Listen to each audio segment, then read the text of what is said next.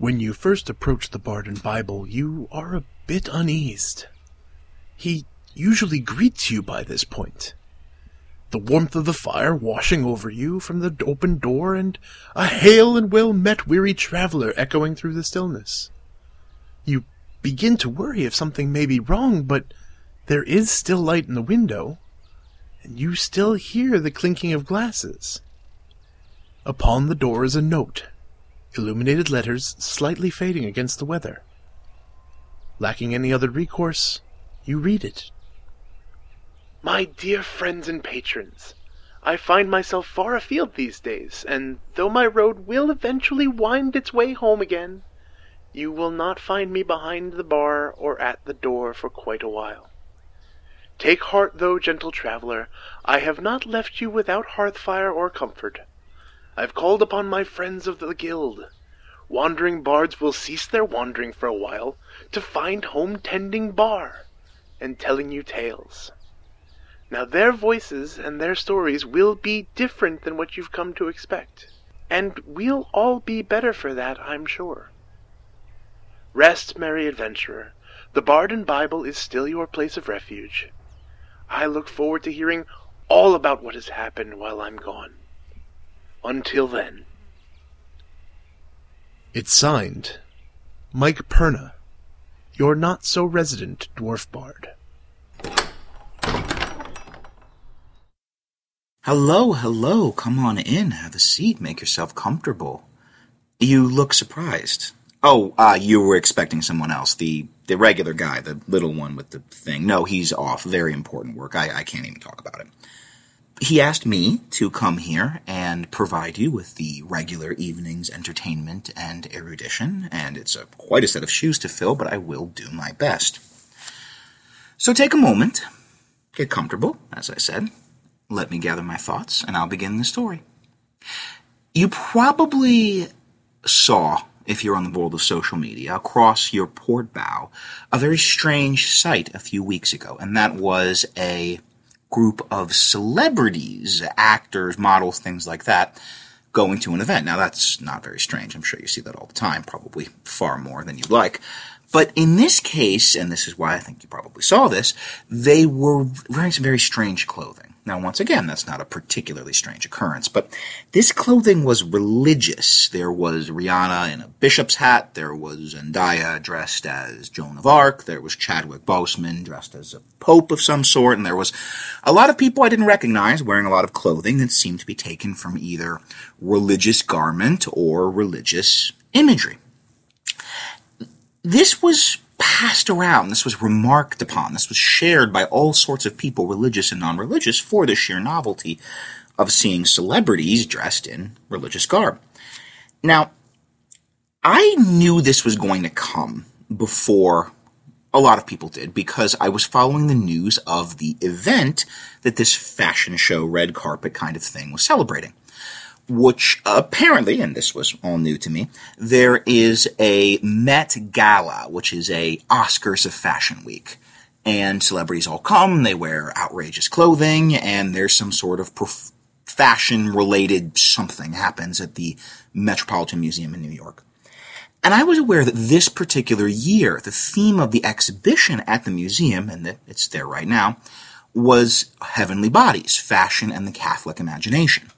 It was actually something co-sponsored by the Vatican. A bunch of historic vestments were being on loan, uh, liturgical dress, uh, historic, and designers had been commissioned to create pieces inspired by the religious artifacts that were on loan.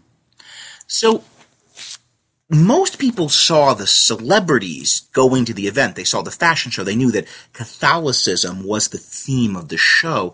But they didn't realize how much the church itself was involved in this project. They uh, sometimes saw it very negatively, sometimes saw it very positively as a blasphemous thing. I remember one online commenter saying some kind of like deliciously blasphemous or some line like that theme of Catholicism, not realizing that the event itself was, well, with the cooperation of the Vatican. Now, as I said, some people saw this as obviously blasphemous. Rich, irreligious millionaires dressing up in priest clothes and Virgin Mary clothes and parading around and getting photographs. Others saw it as a, a good thing, an embrace of the imagery and iconography of the faith. Most people just saw it as a novelty. I mean, it's Zendaya dressed as Joan of Arc. It's Rihanna in a bishop's hat. That's new. That's interesting. That's original. So it did make the rounds. I'd never seen a Met Gala get the level. I've never heard of a Met Gala before this year, and I never, certainly never saw one get this level of attention and sharing online. I'd like to take a few minutes to talk about that, about different ways of looking at that phenomenon. Now, some of these outfits, obviously, and the celebrities' involvement, obviously were an expression of genuine faith. You can read interviews where some that are religious talked about incorporating their religious heritage into the garment they were wearing. Or some of the designers. I don't know if you knew this, but a lot of fashion designers are Italian or French, and a lot of them had interviews where they talked about being raised Catholic. They didn't, a lot of them didn't mean this to be deliberately blasphemous or shocking or puerile. They were honestly trying to pay tribute to their faith, of their upbringing or their background. And of course, some were deliberately trying to be shocking, blasphemous, puerile, etc. Those were getting lots of titters on Twitter. Most people and most of the designers, however, were just weren't going to either extreme.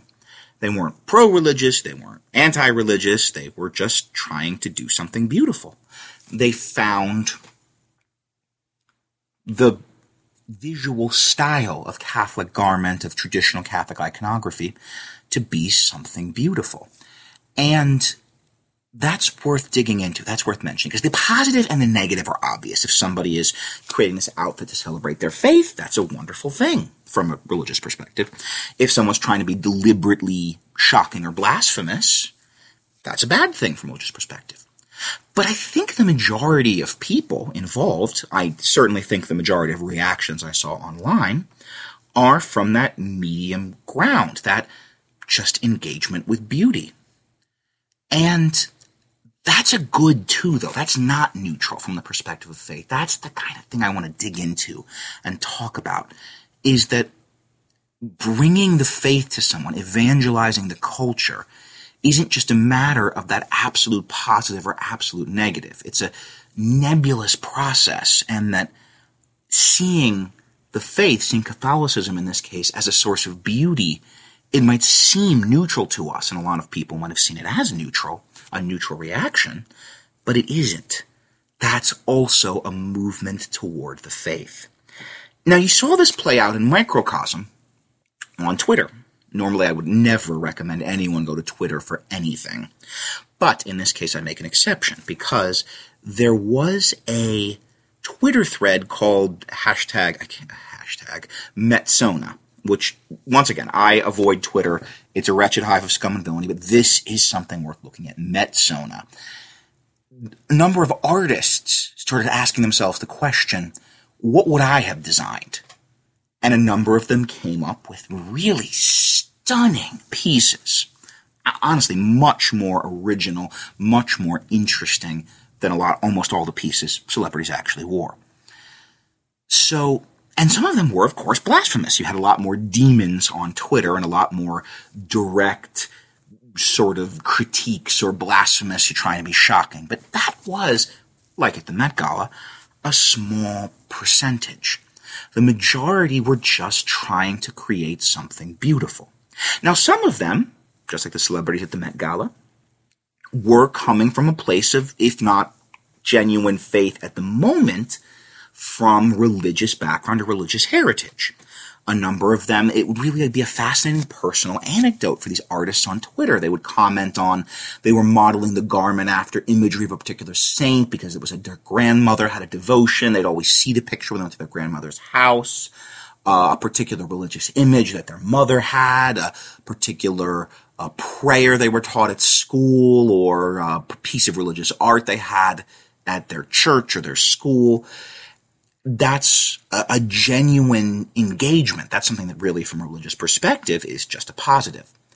But a number of them were just engaging with beauty. They were looking at the heritage of religious art as something separate from religion, in this case, Catholicism itself. I read a number of variations of the comment, I love, I hate the Catholic Church. I love its art. I hate religion. I love religious art. Things like that. I'm sure you've run into that sort of thing. And that's really something worth looking at. That might seem like a neutral statement, but it isn't. That is a move toward faith, engagement with beauty. Now, one of them I recall, this really stuck in my head. She modeled her outfit on the Book of Kells. And in the Twitter comment back and forth, she said, I actually saw the Book of Kells in Dublin, and it's the closest thing I've ever come to a religious experience. And she put it in air quotes, you know, Twitter quotes. And I'm, I'm sure this was meant to be kind of a joke and kind of flip. But the thing is, I don't think it totally was a joke. I think that she did have an experience of transcendence when she saw the Book of Kells. And really, if you're familiar with it at all, it'd be hard not to. And that is a good. Beauty can be a form of evangelization. Beauty can be, in a sense, the most powerful form of evangelization we have access to. Now, I when you get a Catholic on to do this, you're going to have a lot of talking before we get to the Bible. But I understand this is a general devotional podcast, so I probably should put in some Bible there at all. And the first is putting the faith out in the world. You take the risk of blasphemy. In Acts 14, Paul and Barnabas heal a crippled man and are mistaken for Zeus and Hermes and are worshipped and they have to yell at the priests and the people who are trying to sacrifice bulls to them. And that's really ridiculous. It's one of the sillier stories in Acts. That's certainly a mistake. It's certainly a problem. But the alternative is not healing the crippled man. By showing the great power of Jesus, they were taking the risk of idolatry. They were taking the risk of being misunderstood and misrepresented. They didn't let that stop them on their mission. They certainly didn't let it stop them from healing other people. Even every time they did this in a pagan city, there was always that risk. In the same way, if we engage the culture, if we share the faith with the culture, especially with the arts, if we try and communicate faith in the arts, we try and engage faith in the arts, we take the risk of blasphemy or even just flat out error. There's probably a number of those outfits where I kind of seem blasphemous, but they weren't intending to.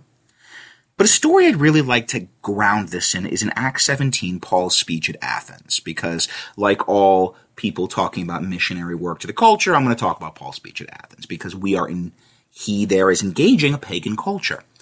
And it says there's a note that the Athenians, I'm, I'm paraphrasing here, all day they talked of all they did nothing but talk of things that were new. The Athenians are portrayed as obsessed with novelty, telling or hearing something new. That's the line. And that's, I think, a lot of what we saw in the reaction to this Met Gala online it wasn't a particularly deep reaction. It wasn't just a, a, particularly spiritual reaction or deep grappling with some of the iconography, symbolism, theology. It was, look at that. Rihanna got a Pope hat. Zendaya's dressed as Joan of Arc. Look at all this. It's new. It's interesting. It's a distraction. It's feeding the endless internet machine of distracting ourselves. But maybe that's not the worst thing in the world. And maybe it's not a totally new thing or totally a product of Twitter or the internet in general either, that desire for novelty. And Paul didn't let him turn that off. He engaged them. He took advantage of that. He said, Hey, whatever gets your man on base. And he addressed them saying, I see you are very religious in all things. Now, the plethora of gods in Athens is the kind of thing that makes a, good Jewish or Christian person probably very uncomfortable, but Paul used as a point of engagement. And he talked about the temple of the, the shrine of the unknown God. He said, you have this shrine of this unknown God. There is this thing in your life, and it probably wasn't intentional. I don't know if they meant the shrine of the unknown God to be a shrine to the God who created heaven and earth. But Paul could interpret it that way. there was a, a space, there was a window that was open in their imagination, in their worship. Paul approached it positively, and he used that to try and communicate the faith. And it said most of them didn't listen to him, but some of them did. Some of them became believers. That's a win. And there's a very good chance that some of those Athenians just incorporated what Paul was saying into their regular polytheistic novelty excess practice. Maybe it was a trend for a while, this new religion from Israel, and then it just faded away. But some of them became believers. That window was enough.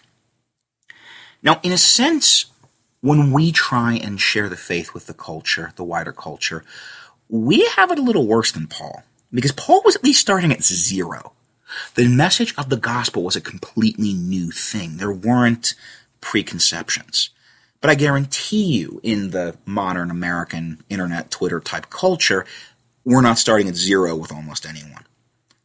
They have preconceptions. They have ideas. In, many cases, they have a great resistance, a great negativity. We're not starting at zero. We're starting with a big negative in the balance book. Some of that is probably totally fair. Either individual bad experiences they've had with the church or knowledge of past sins of the church, cultural bad experiences, or just other points of conflict that really we could not worth going into right now. But anyway, my point stands. We're not starting at zero, we're starting with a great negative balance. And to approach with some of the doctrine, some of the ideas of the faith, you have this enormous resistance. And as I said, some of which is almost certainly justified. But beauty bypasses that. Beauty avoids engaging the areas that have those stereotypes, those bad experiences, those misconceptions, or those totally accurate conceptions. That artist who said the Book of Kells was the closest thing she had to a religious experience, that's God can work with that. You see, taking the faith, learning it, involves messing it up. That's part of engaging a culture. It's part of engaging any culture. That's part of engaging an individual life. I'm quite confident that everyone that has been religious for a while, devoutly practicing for a while, looks back on their early days of the faith with some embarrassment. All of us have something we look back and go, ooh, I really was not right about that. Or, ooh, I really made a jerk of myself to some people. I wish I could go tell my younger self to just chill out a little bit.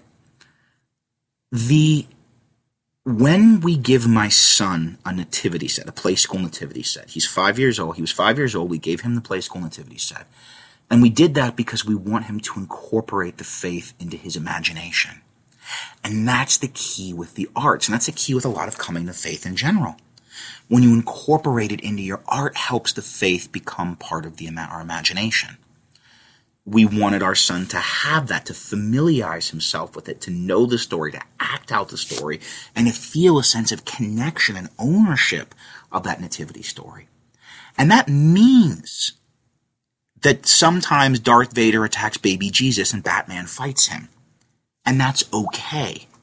In the same way, if we ask artists to engage with the faith, they're gonna get stuff wrong. There's gonna be blasphemy and there's going to be stuff that's unfair, and there's going to be stuff that's flat out wrong.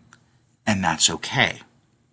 That's part of the process because engaging with the faith is itself an act that brings you closer to God. To just to take the faith seriously and to think, how do I seeing it as a source of beauty and thinking of how I would take that beauty, how I would make something out of that that engages the imagination. That brings the gospel into the imagination. Maybe not in an explicit or verbal way, but not as an argument or a set of premises, but it doesn't need to be an argument or a set of premises. Most of us don't fall in love because of a set of words, of arguments, of premises, of ideas, of a balance sheet.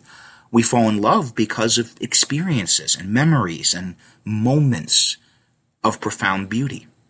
And the faith can be the same way. People can come to the faith through this these moments of beauty.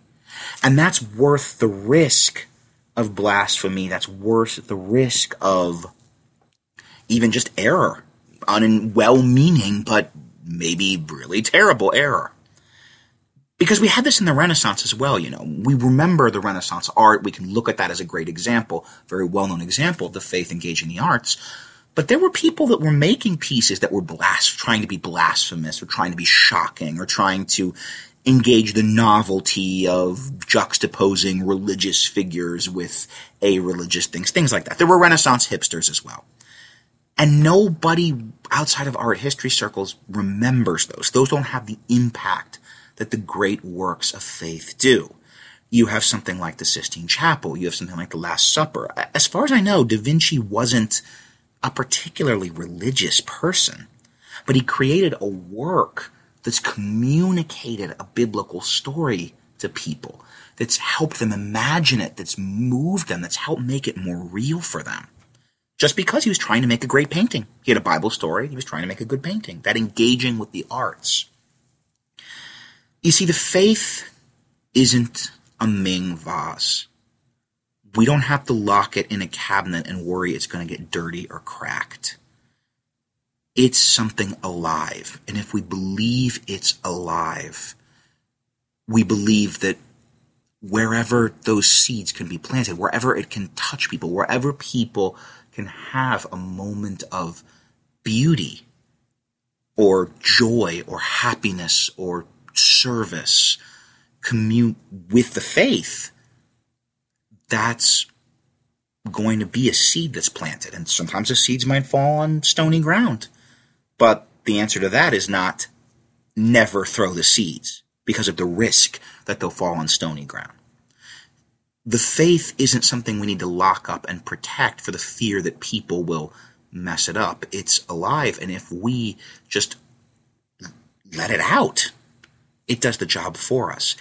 If you truly believe the faith is alive, if you truly believe the faith is truth and beauty and goodness, then it's worth the risk to engage with the culture and engage with the arts. It's worth the risk of the occasional Renaissance hipster, the occasional blasphemous piece of art, because nobody's going to remember those in a hundred years. And they're not even going to have that much of an impact on people. There'll be a novelty that's tittered about and shared, a naughty transgression that thrills people and then forgotten.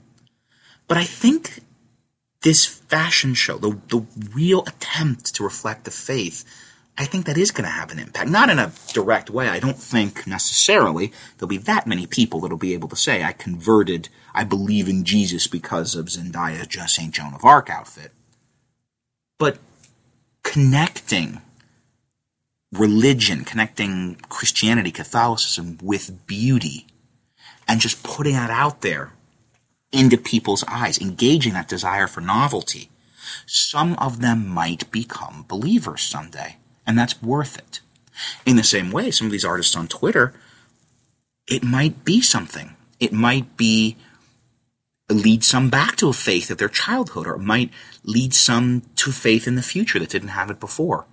Once again, I don't know if they'll be able to even draw a straight line from a piece of myself I drew dressed as a saint to coming to know Jesus.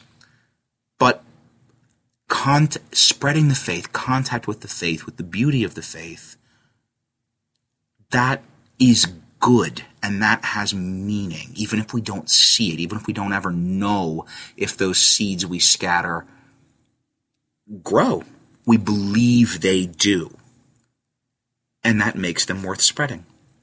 So in our own lives, we can try, even if we're not artists, and I dearly wish I was, but we can remember that just as we live our lives, that making our life a work of beauty, making our life a work of love can bring people, can open people's heart to the faith and can bring people to the faith in ways we can't even imagine.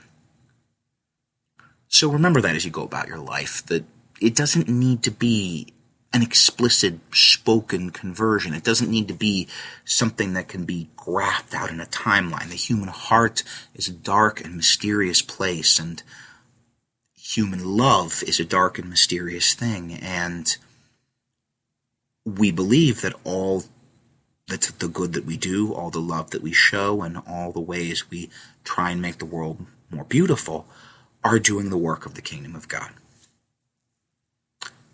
Have a good night and safe travels.